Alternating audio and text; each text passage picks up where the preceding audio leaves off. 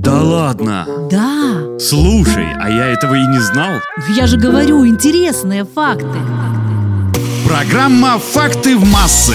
Летописи наших далеких предков сообщают, что в небе появился огненный круг с хвостом в виде змея великого. И упал змей на землю и был слышен громкий звук. Вы думаете, я сейчас описываю сюжет какого-то фантастического фильма? Нет, я говорю о Брагине, самом знаменитом белорусском метеорите.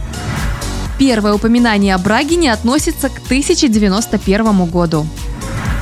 В исторических хрониках за 1647 год также имеется указание на солнечное затмение и совпавшее с ним появление кометы, которая вполне могла быть метеоритом Брагин. Брагин – это полосит, иными словами, железно-каменный метеорит. Он не цельный, а состоит из нескольких больших кусков. Было обнаружено 13 фрагментов метеорита общим весом около 850 килограммов.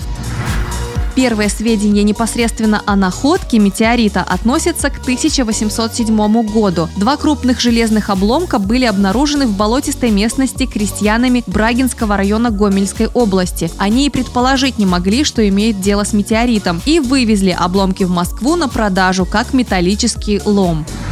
Находку выкупил купец Ситников. Он и определил внеземное происхождение. Любопытно, что отдельные части метеорита Брагин можно найти и в наше время, например, при рытье колодцев или распашке земель.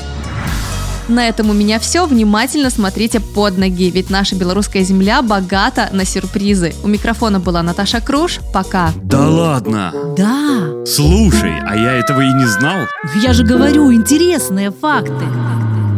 Программа «Факты в массы».